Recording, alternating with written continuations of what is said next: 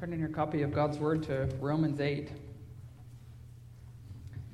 where we've been for some time and will continue to be for several weeks. As you're turning there, I had this thought this past week as I was sermonizing, as it's uh, called. It's the work of studying and preparing to preach. It's, it's, it's maybe an archaic term, but uh, there's when when God's word is your there's a sense of you look at it to get the meaning, you're understanding it, looking at the Greek, but then there's a, a, season where it just stews for maybe a day, maybe several days, depending upon how early in the week you've, uh, you've devoted your time to God's Word, but just a time where it really uh, uh, boils within you and, and simmers uh, to where it takes an effect in your own heart. And that's really where you begin to reflect on how does this truth apply to life? And tonight's truth is a very common one. I think one that we all probably know and love, hopefully. Maybe, maybe not. But I was, as I was reflecting on this, at some point in the week, I don't even necessarily remember the exact instance, but I was observing Malachi play the game of tag. And he's right at that age, about three years old, where he's starting to get this. He just he loves to run already. I mean, he just runs crazy. But this is kind of a, a controlled, crazy type of run, the game of tag, isn't it? Who here loves to play tag? Any any adults? Yeah, some kid, children. All right, good, good. I still love to to play the game of tag. But I think we all know the children's game, right? Where everyone runs around. There's a designated area, boundaries typically. You know, there's one person who's it you know, the person that everyone else is trying to avoid, who's trying to go and touch others. And when they touch you, you know, then you become the person that's it, or, uh, or there's some, you know, there's many variations of this game, freeze tag and, and anything else. This was like a staple when I was at camp. You know, every year, at least one night, we were playing some sort of crazy game when at its base it was really just tag. But, you know, one year we might add glow sticks, and the next year we would add pool noodles or something. But it was just children running around trying to avoid other people. But in the midst of tag, there's also this one area known as base, right? The safety zone. The place where you can run to to avoid capture or to avoid being touched, to avoid becoming it you know, or being frozen, or whatever the rules of the game are. But there's a base that you can run to. And life can sometimes seem like a big game of tag, doesn't it? Sometimes, often, maybe not, where you're running around, sometimes aimlessly, other times intentionally, but you're trying to avoid disaster, you're trying to avoid setback, you're trying to avoid grief, and you're seeking peace and safety, right? We think about just the base of, of life, sometimes we can maybe see this correlation between the basic premise of the game tag to our own pace of life. Maybe not. Maybe some of you have a more scheduled, more peace filled life than others. But I think you see the picture. And so oftentimes in life, we find ourselves in one of these categories. We're running around just waiting to be tagged. Some of us maybe find think we're slow and non-elusive. We don't have the cheetah instinct and we find ourselves always it, always beset by disaster or setback or grief. Or third, some of us maybe find ourselves just going along and then tagged unexpectedly. But no matter what category all of us find ourselves in, we all want the safety and the security of base, don't we? We want to go to that place where we can't be touched, where we can't be, where we can't be tagged. And so tonight I want to show you the base of the Bible. The base of the Bible, the impenetrable wall of safety for the believer the safety zone, the place that we can run to anytime, anywhere, and in any circumstance. And it's found in this familiar verse, right smack in the middle here in Romans chapter 8. A verse that we could probably all quote, Romans 8 28.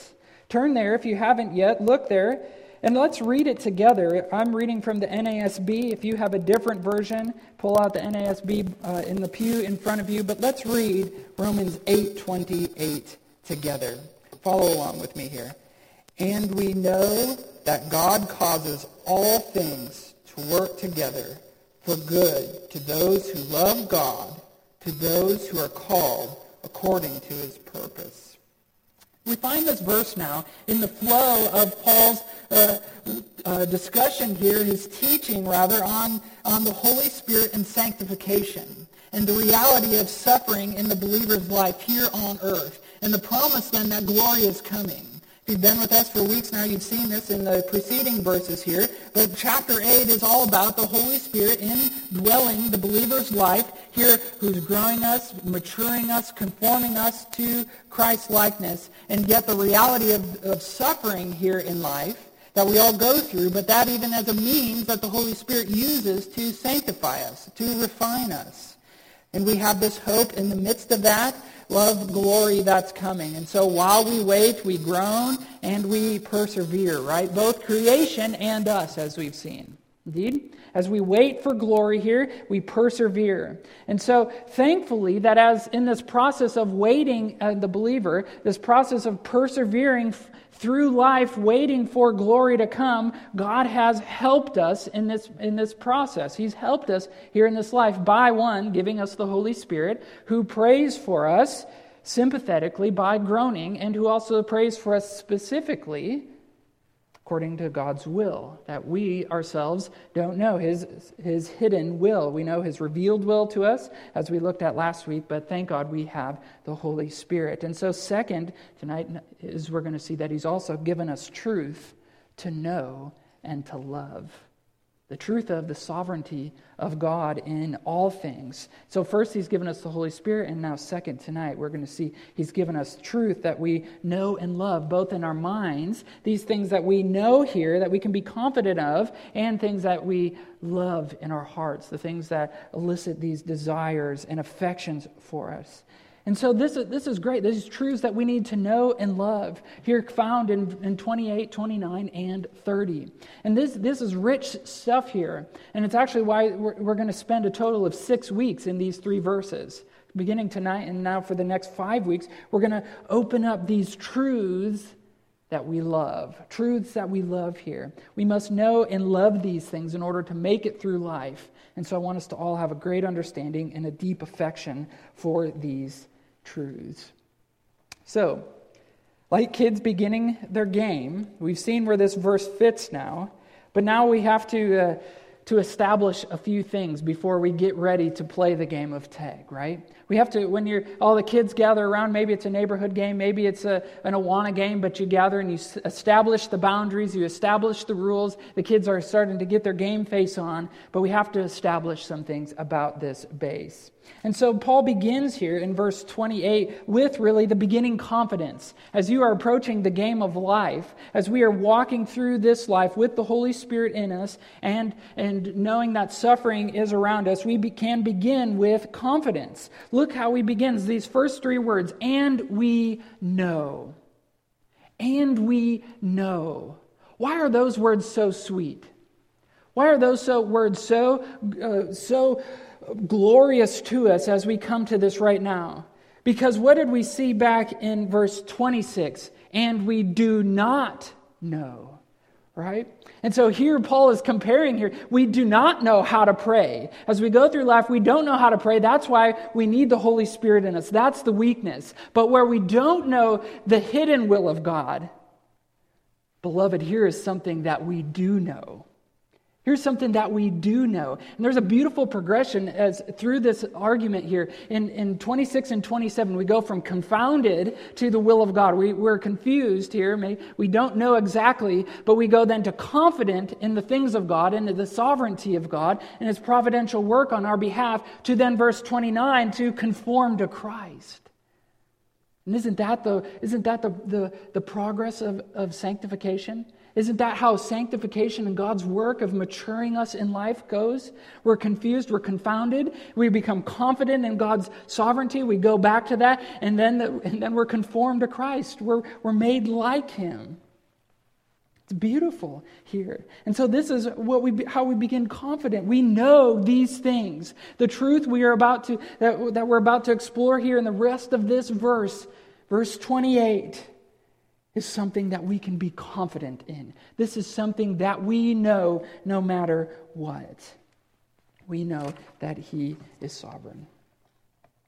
And so as we look now at the base, here's, that was our beginning confidence that we begin with. Now let's look at, well, where is the safety found? And then we'll look at who is safe in the base, okay? Where is the safety found and who is safe there? Where is the safety found? Well, let's just keep walking through the verse. And we know that who? God. Our safety is found in God. He's the conductor, He's the orchestrator, He's the overseer, He's the mover, He's the originator, He's the all powerful one. He's the one who holds all things in His hands, controls the movements of all creation, from the stars in the sky to the waves in the ocean to the uh, affairs of yours and mine life. It's God. We know we can be confident in this safety because it's found in God. Can God fail? No, He cannot. Is God perfect? Yes, he is. Can, can, can God ever go back on a promise that he has made? No. He's said this, he has uh, created this world, he, is, he has designed everything, and he is intimately involved in it all.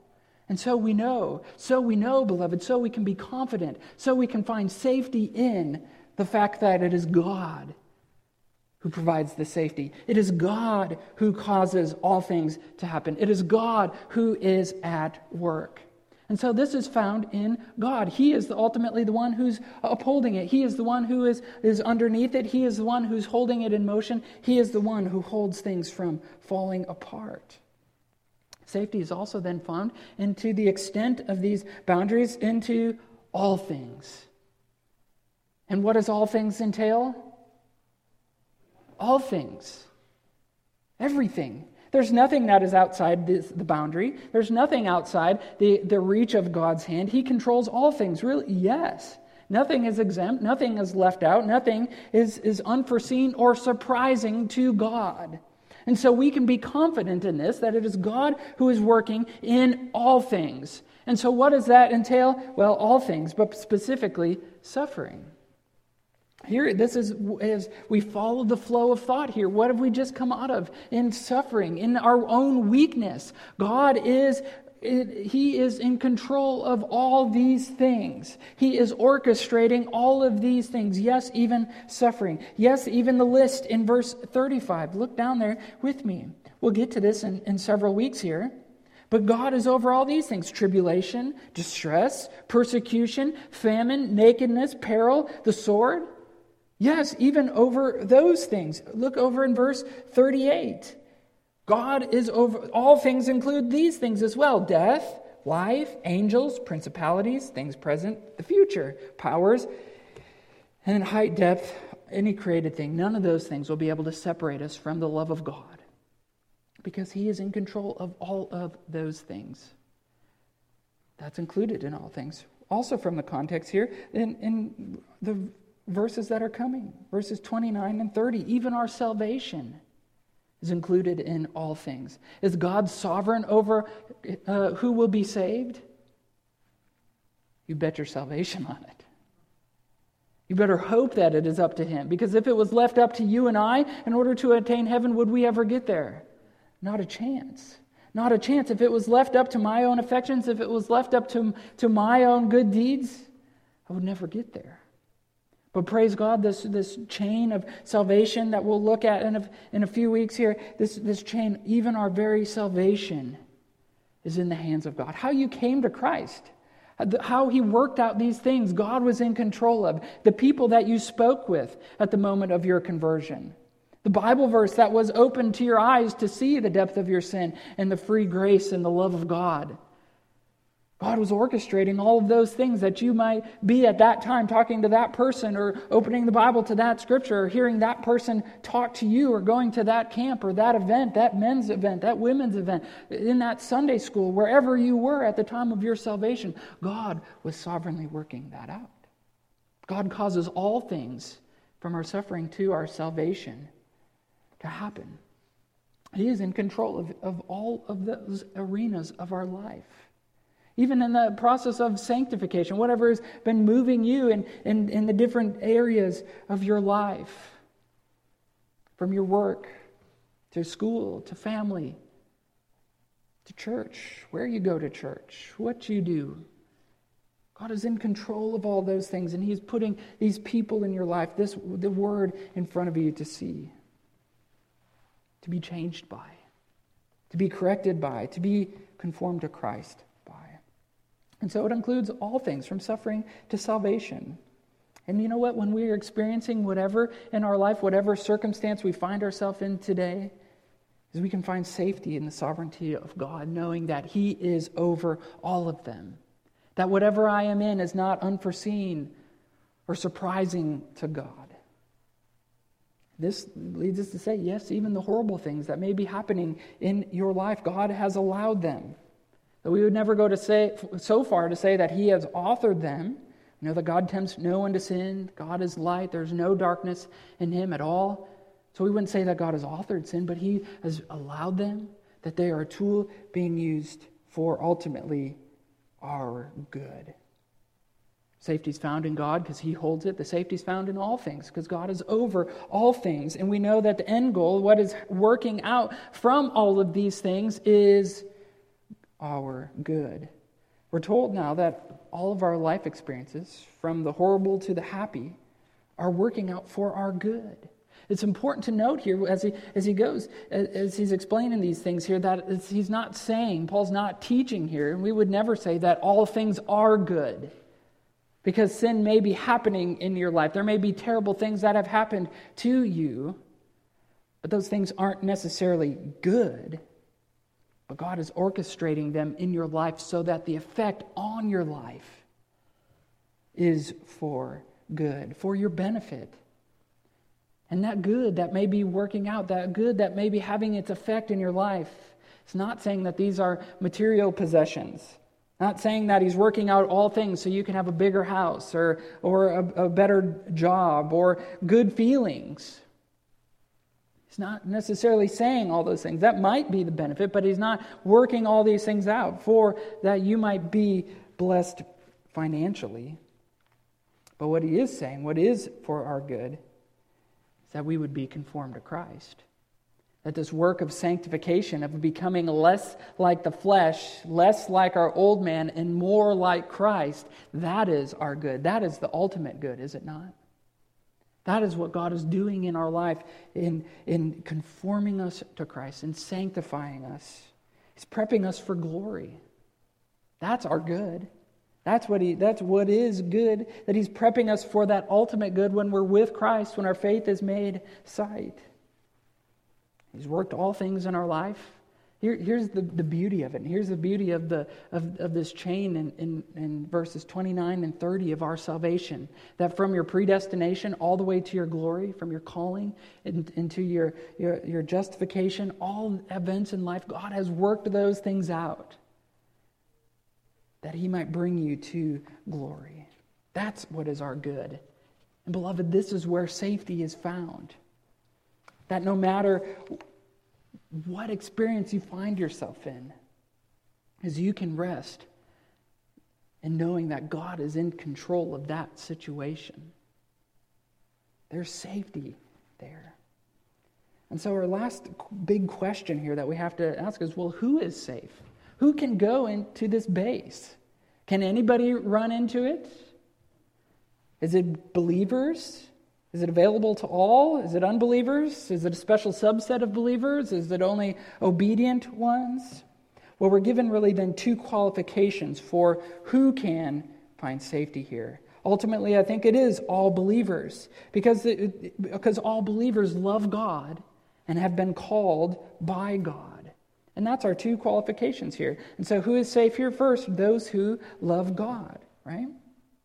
We know that God causes all things to work together for good to those who love God. And isn't that an interesting qualification here?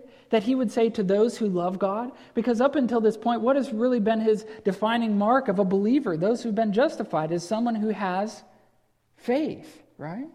And so, wouldn't it almost seem intra, or more in line with his argument here, or, or, Paul's flow of thought through the whole letter of Romans to say, to those who trust God, or to those who obey God, or to those who are putting to death sin? We might expect that. But what Paul is moving from here is he's, he's moving from d- duty to desire, to those who love God. And this is, this is really the first time and, and, and only time, I believe, in Romans that he will refer to believers as those who love God. But it's very common in 1 Corinthians. He, he calls believers those who love God many times. He refers to it in chapter 2, verse 9 and 10, but also in, in 1 Corinthians 8, 3. I would just want to read this one for you. And then again in, in chapter 16. But this is what he says. I'll just read the context here. 1 Corinthians 8 says, Now concerning things sacrificed to idols, we know that we all have knowledge. Knowledge makes arrogant, but love edifies. Okay? If anyone supposes that he knows anything, he has not known, yet known as he ought to know. But if anyone loves God, he is known by him.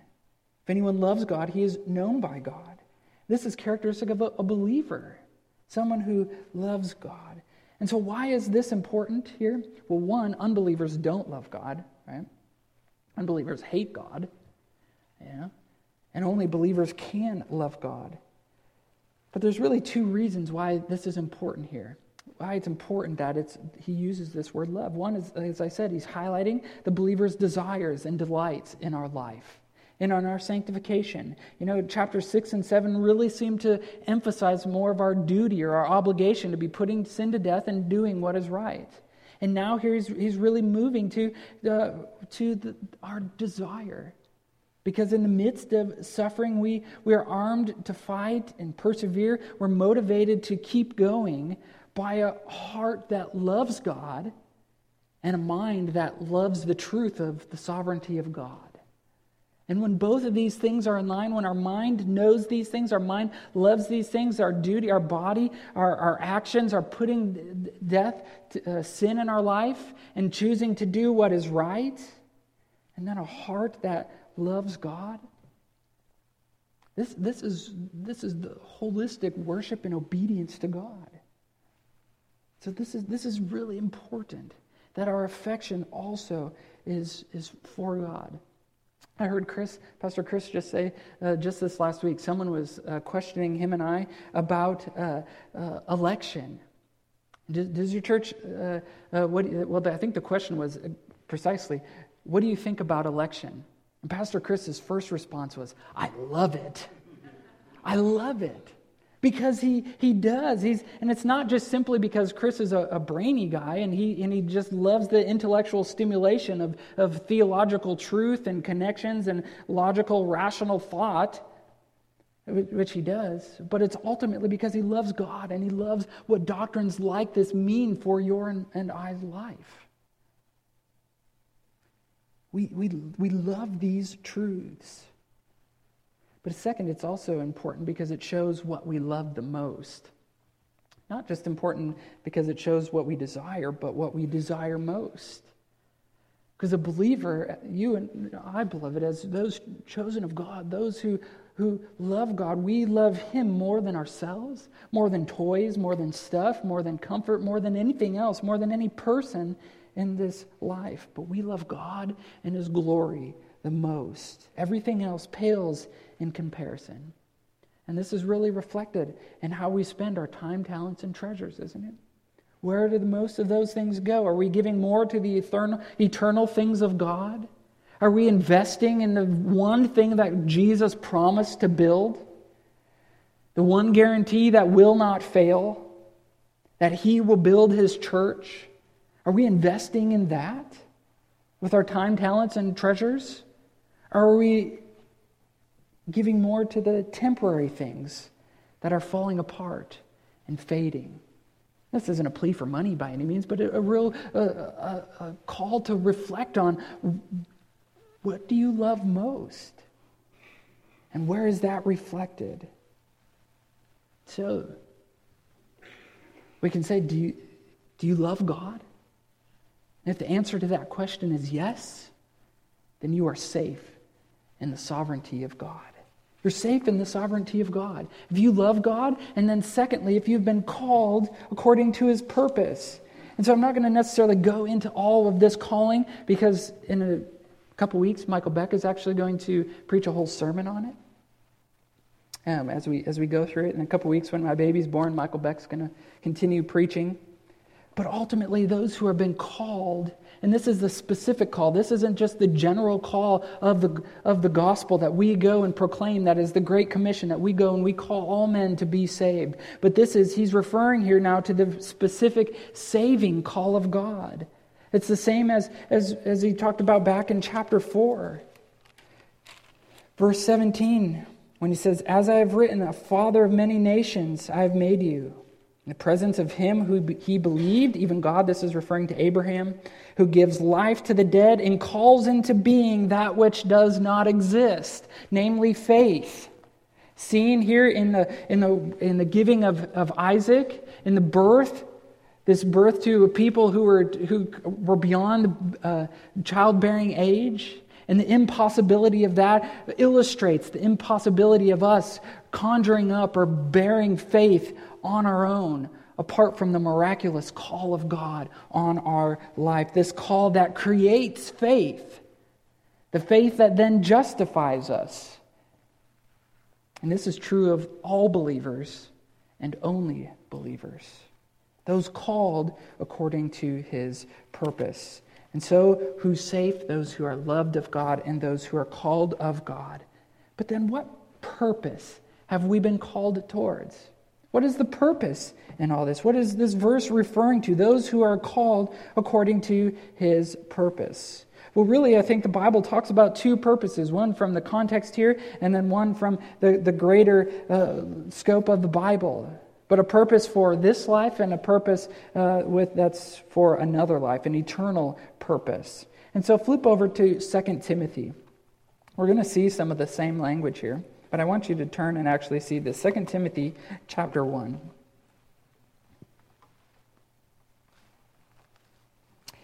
Two purposes that we've been called towards, and this here is our eternal purpose. Our eternal purpose, 2 Timothy chapter 1, verse 9. Well, let's begin in verse 8 just so we can see the context here. Therefore, do not be ashamed of the testimony of our Lord or of me, his prisoner, but join with me in suffering for the gospel according to the power of God. This is, you see, as you've been studying Romans, as we've been in this for months and months, you see the same language that he's using here? Who, this is God, who has saved us and called us with the holy calling, not according to our works could we do anything to be saved? No. But according to his own purpose and grace, which was granted us in Christ Jesus from all eternity. What was granted to us in Christ Jesus from all eternity? Our election. Right? Our election what was granted to us, Him bestowing on us before the foundations of the world, His love upon us, that is, His foreknowledge of us. What, what happened before this from eternity past? Also, he alludes to the same thing. Go back to Romans in chapter 9. We'll get to this in several months here, but verse 11. For though the twins, this is referring to uh, Jacob and Esau, for though the twins were not yet born and had not done anything good or bad, so that God's purpose, as we're looking at eternal purpose, why were we called? So that God's purpose, according to his choice, would stand. Not because of works, but because of him who calls. But of him who calls. This is Romans 9 11. And so, for what purpose have we been called? To, to be beloved of, of God, to be his son or daughter. From before foundations of the world, before creation, God knew whom he would love. His purpose then was to choose us as his children, to enjoy eternity with. Isn't that astounding? Wow, that he, of all things, of all people, that he would choose me? What love, what mercy, what honor. This is the eternal purpose to which we've been called.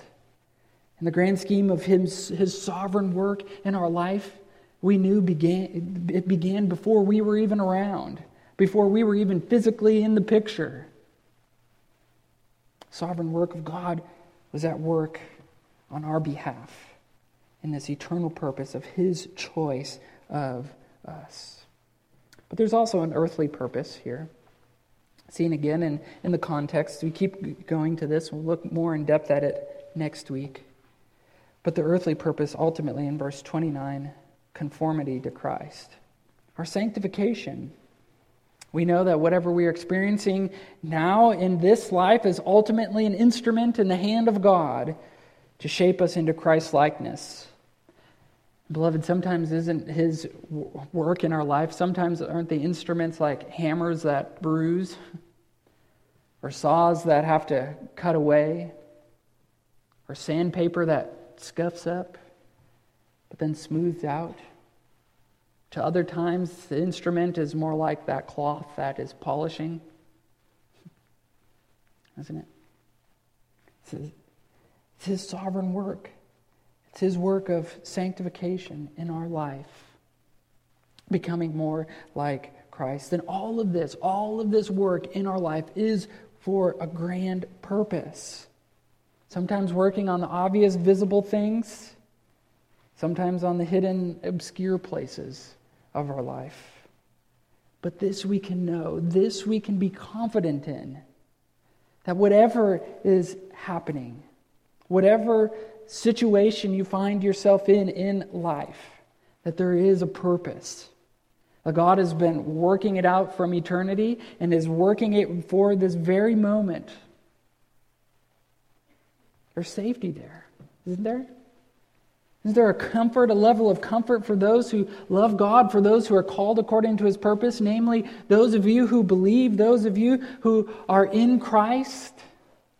Isn't there a, a measure of safety that we can find in this?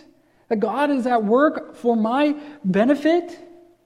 That God has been working these things out. This isn't just a reactionary uh, uh, event that's happening in my life or something's happening and God's like, oh, I got to react to this or I got to make up for that. No, that God always and only acts, He never reacts. God is at work, He has set all things in motion, and we can rest there. There's a base that we can come back to in this. If you find yourself outside of Christ, if you are an unbeliever, you've not repented of sin and turned to Christ in faith, then you will always be running aimlessly. You may think you will find safety in something or someone or some job or identity, but you will find it be easily penetrable and always vulnerable. It will fail you. But turning to Christ, you will find safety from sin. You'll be freed from the penalty of sin that's due to all of us because Christ paid for it. You will be set on a different path, not necessarily one that will come easy or without hardship, but there will always be safety and security in the midst of it. That's the good news of the gospel. That Christ came, paid that penalty, he ascended, and brothers and sisters, he's coming back. And I pray that he comes back soon. Because then we'll be freed from even the presence of sin. No more hardship, no more tears, none of that.